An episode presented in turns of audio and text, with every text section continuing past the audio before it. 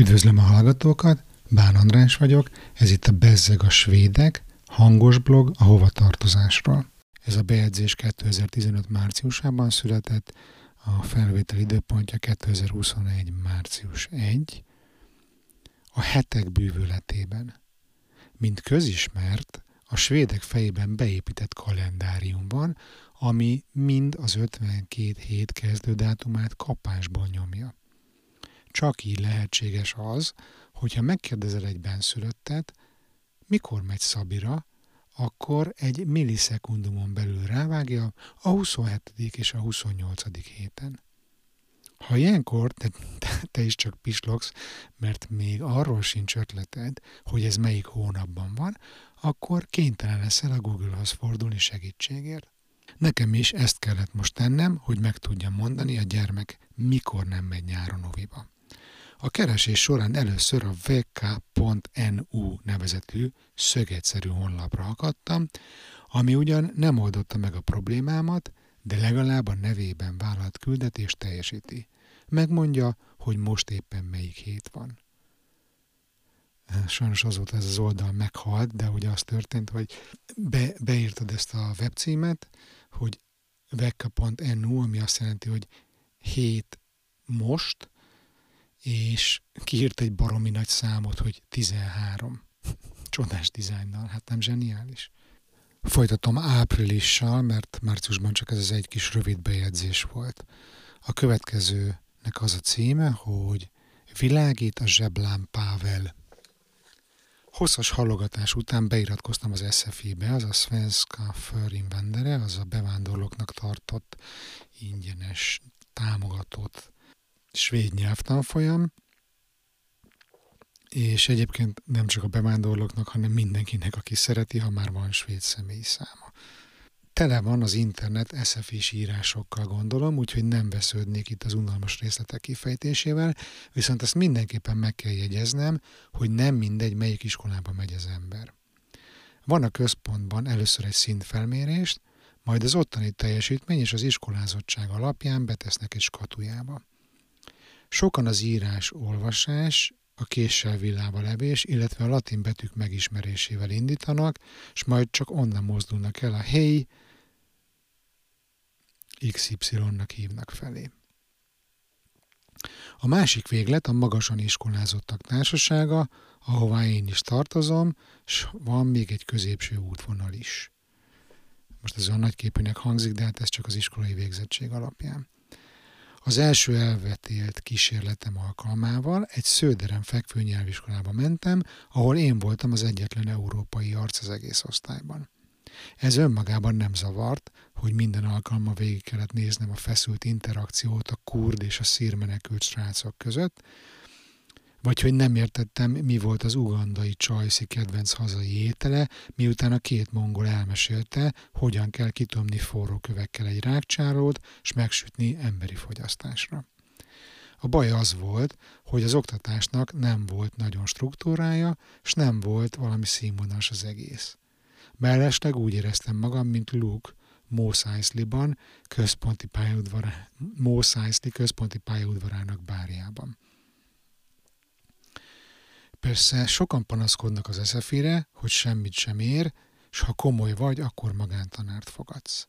Én azért kalandvágyból megpróbálkoztam egy másik iskolával, mert elég jókat hallottam róla. Ez a Folk Universitetet, melynek van fizetős nyelvtan folyama is, meg ingyenes SFI is. Azóta is ide járok, és szerintem elég jó. Mindenkinek tudom ajánlani ebben a műfajban. Nem csupán a program átláthatóbb, de a diákok is más anyagból vannak.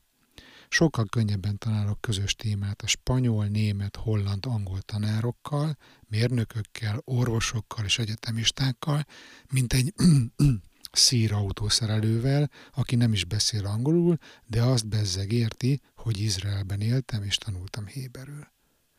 Ráadásul én örülök annak, hogy az SZFI alapelveit szemen köpve nem kizárólag svédül tanítják a svédet, hanem rengeteget magyaráznak a tanárok angolul, ami az alapvető nyelvtani szabályok elsajátítása során nem egy hátrány. Szóval az utóbbi időben rengeteg új arccal ismerkedtem meg a suliban, ráadásul, olyan, ráadásul olyanokkal, akik hasonló kultúrkörből származnak, mint én.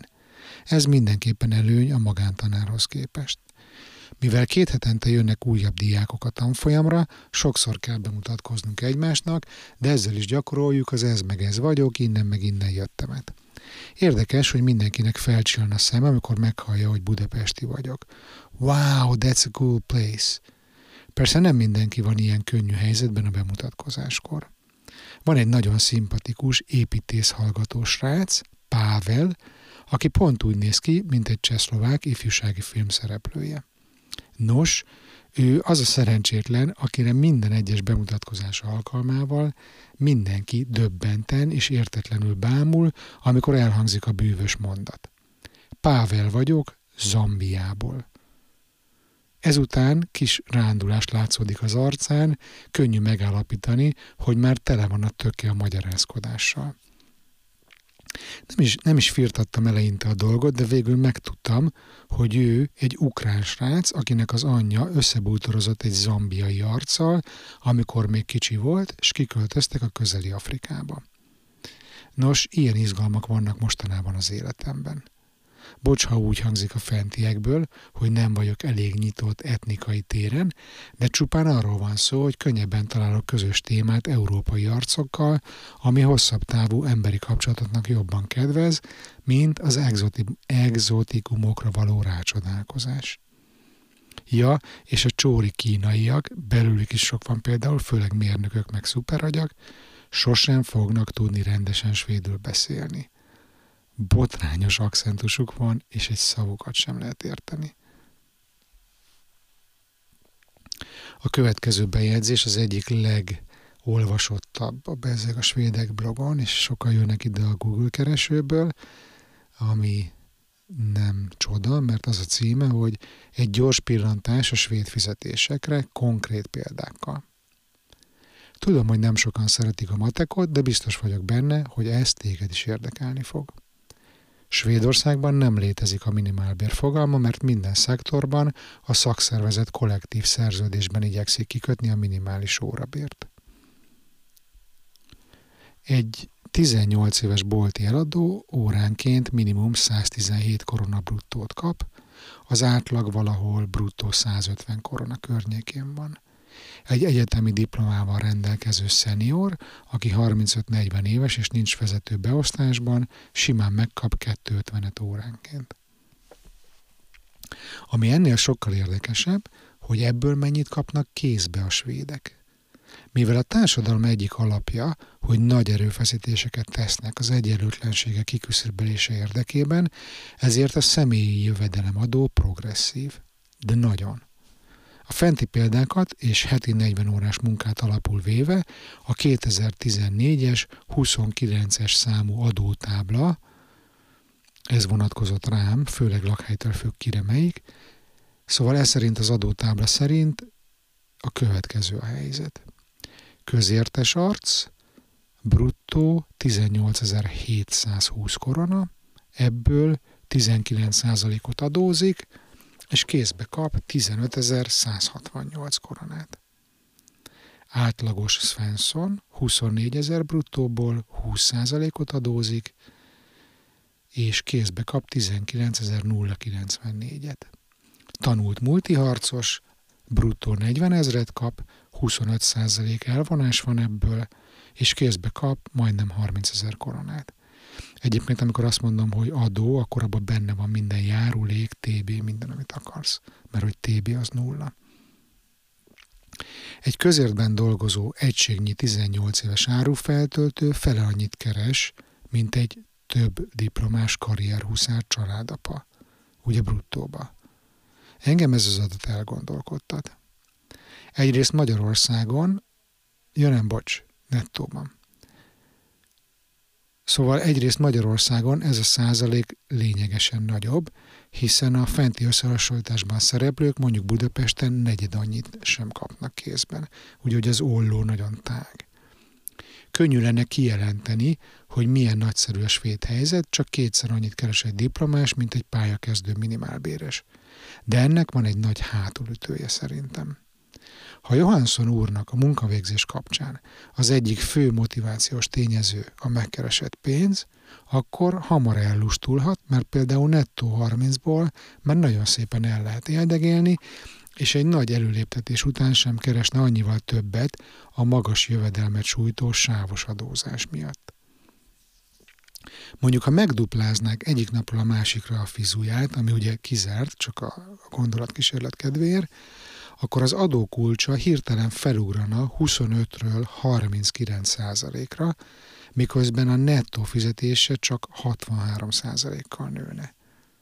Mielőtt elkezdenél bezzeg a magyarokozni, hiszen ott most viszik le a személyi jövedelemadó egyetlen kulcsát 15% ra ha jól emlékszem. Itt a fenti összegben benne van minden elvonás, TB, köfa, műszi, stb. Szóval a svéd modell nem feltétlenül életképtelen, csak erősen közvetíti a lagom hangulatát.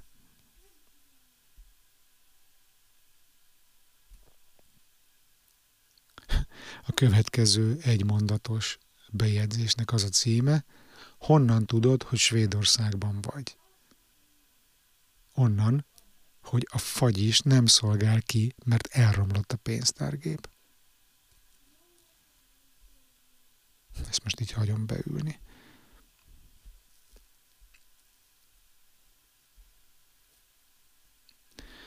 És onnan egy átugrunk arra, hogy honnan tudom, hogy Magyarországon voltam. A vízerrel utaztunk, ahol még nincs helyjegy, oh my god, emlékeztek erre, nem volt hely, helyjegy, és egymás torkát átharapva rohantak a magyarok, hogy jó helyen meg egymás mellett üljenek, őrület volt. Szóval a vízerrel utaztunk, ahol még nincs helyjegy, ezért mindenki nagyon motivált a sorban állásra. A Skavsta reptéren szépen be is álltunk a sor végére, mert ki van írva, hogy csak a két éven aluli gyerekkel utazók kapnak elsőbséget, illetve aki perkált érte. Lisztferi hegyen azonban a boardingos néni gondolkodás nélkül beküldött a priority sorba, mert a három plusz éves leányom már akkora, hogy kilóg. Vagyis hát pedig a három plusz éves leányom már akkora, hogy kilóg a babakocsiból. A levegőben aztán a maradék 1500 hungárian forintom, forintomat túlárazott, rossz minőségű ételekre kívántam fordítani. A menüben az árak euróban voltak feltüntetve, úgyhogy csak reménykedtem abban, hogy a két kinézett termék 5 euróért majd belefér. Mondtam a légiutas kísérőnek, hogy ezt és azt kérek, de ha nem fér bele az 1005-be, akkor csak ezt.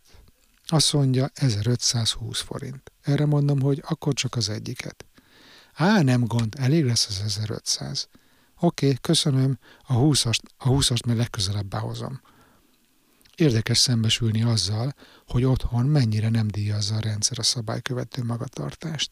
Mindkét esetben jól jártam, de ezek az összekacsintások és autoritások által gyakorolt kegyek felvetnek néhány kérdést. Érdekes most ezt így visszanézve, hat évvel később, ugye, hogy, hogy hogy azért pont ez hiányzik Kelet-Európából, ezek az összekacsintások, meg ezek a, a nem, hogy is mondjam, megszokott ügyintézések vagy gesztusok. Tudom, hogy ha az egész országra e, ez jellemző, akkor tényleg baj van, de, de amikor meg nagyon karót nyelt és, és kocka mindenki, az is azért egy idő után fárasztó tud lenni. Köszönöm a figyelmet, és tudjátok, Facebook csoport, feliratkozás, megosztás, iTunes értékelés, meg a szokásos dolgok. Sziasztok!